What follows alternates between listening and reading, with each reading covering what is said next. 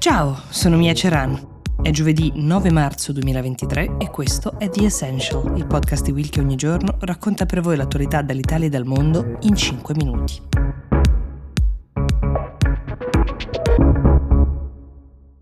Mom deserves the best, and there's no better place to shop for Mother's Day than Whole Foods Market. They're your destination for unbeatable savings, from premium gifts to show-stopping flowers and irresistible desserts. Start by saving 33% with Prime on all body care and candles. Then get a 15-stem bunch of tulips for just $9.99 each with Prime. Round out Mom's menu with festive rosé, irresistible berry chantilly cake, and more special treats. Come celebrate Mother's Day at Whole Foods Market.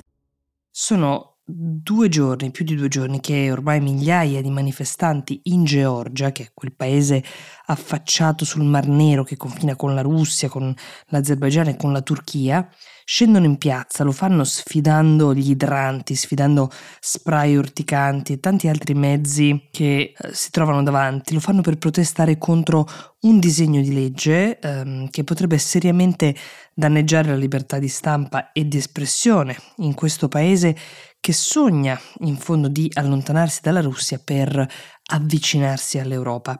Ne parliamo perché, come forse avete notato, in questo podcast cerchiamo di raccontare anche il conflitto tra Russia e Ucraina tenendo conto di quanti paesi ricadono nella sfera di influenza russa e di quanti invece sostengono l'Ucraina insieme a buona parte dell'Occidente. Ecco, la Georgia ha come un'identità scissa, divisa. Nel 1991, quando crollò il blocco dell'Unione Sovietica, la Georgia aveva ottenuto la sua indipendenza, salvo poi essere invasa nel 2008 dalla Russia, che tuttora occupa due regioni separatiste di questo paese, cioè circa il 20% del suo territorio.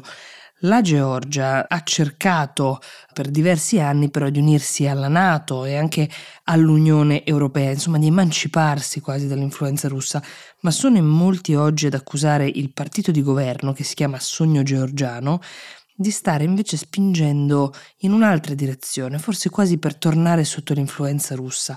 E l'ultimo escamotage, così definito dai critici, per muoversi in questa direzione, il Sogno Georgiano l'ha trovato proprio in questo disegno di legge che prevede tra le varie cose che qualunque organizzazione non governativa e qualunque media indipendente che viene finanziato da una qualsiasi fonte estera per più del 20% debba essere bollato e dichiaratamente definito agente straniero.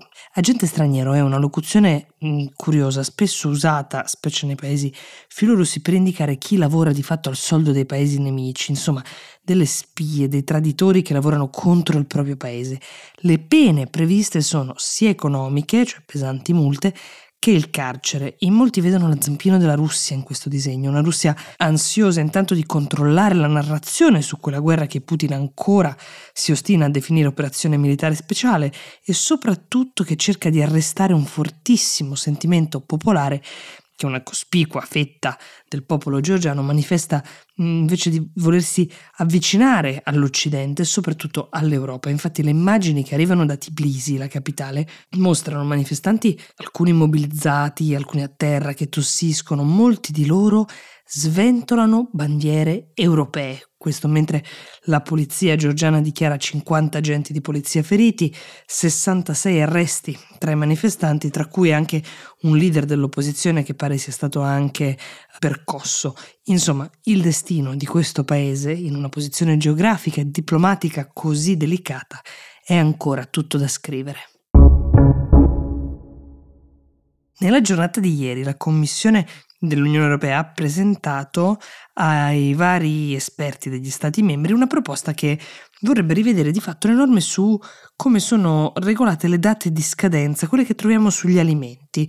Insomma, potrebbe arrivare una nuova etichetta, anzi un'aggiunta, che recita spesso buono oltre il. È una dicitura che si va di fatto a sommare al famoso da consumarsi preferibilmente entro, e sarebbe una mossa di fatto antispreco che potrebbe evitare questo sentimento molto diffuso del è scaduto quindi fa male. Allora, sia chiaro, non sono molti i cibi che possono essere consumati anche diversi giorni o addirittura delle settimane dalla data di scadenza, ma esistono in linea teorica I cibi che si conservano meglio sono ad esempio il riso, la pasta, tutti i cibi senza acqua. È importante anche ovviamente la condizione di conservazione, quindi temperatura, esposizione alla luce, ma con qualche piccolo accorgimento si estende effettivamente la vita di un prodotto prima che finisca nel cestino. Discorso diverso invece per le uova, che si possono consumare sì anche 3 giorni dopo la data di scadenza, ma non di più. Gli yogurt addirittura possono arrivare 2 settimane dopo, sempre necessaria però una verifica diretta fatta da noi con gli occhi e con l'olfatto. Ovviamente più rischioso è il discorso applicato alla carne, tra cui anche gli insaccati, così come anche i succhi di frutta, perché questi possono tutti contenere dei batteri di varia natura e generare intossicazioni alimentari. Insomma, potrebbe essere una novità importante l'introduzione di questa nuova dicitura antispreco, chiamiamola così, cioè spesso buono oltre, ma è chiaro che richiede una consapevolezza diversa da parte di noi consumatori e anche un'assunzione di responsabilità da parte del produttore e dell'Unione Europea in questo caso. Vi ricordo prima di lasciarvi che potete inviarci le vostre domande, i vostri suggerimenti per la puntata del sabato. Lo potete fare sia scrivendoci a essential@willmedia.it, ma da questa settimana potete farlo anche cliccando sul pulsante rispondi che trovate direttamente nella descrizione dell'episodio dentro la vostra app di Spotify. Io vi do appuntamento domani e vi auguro una buona giornata.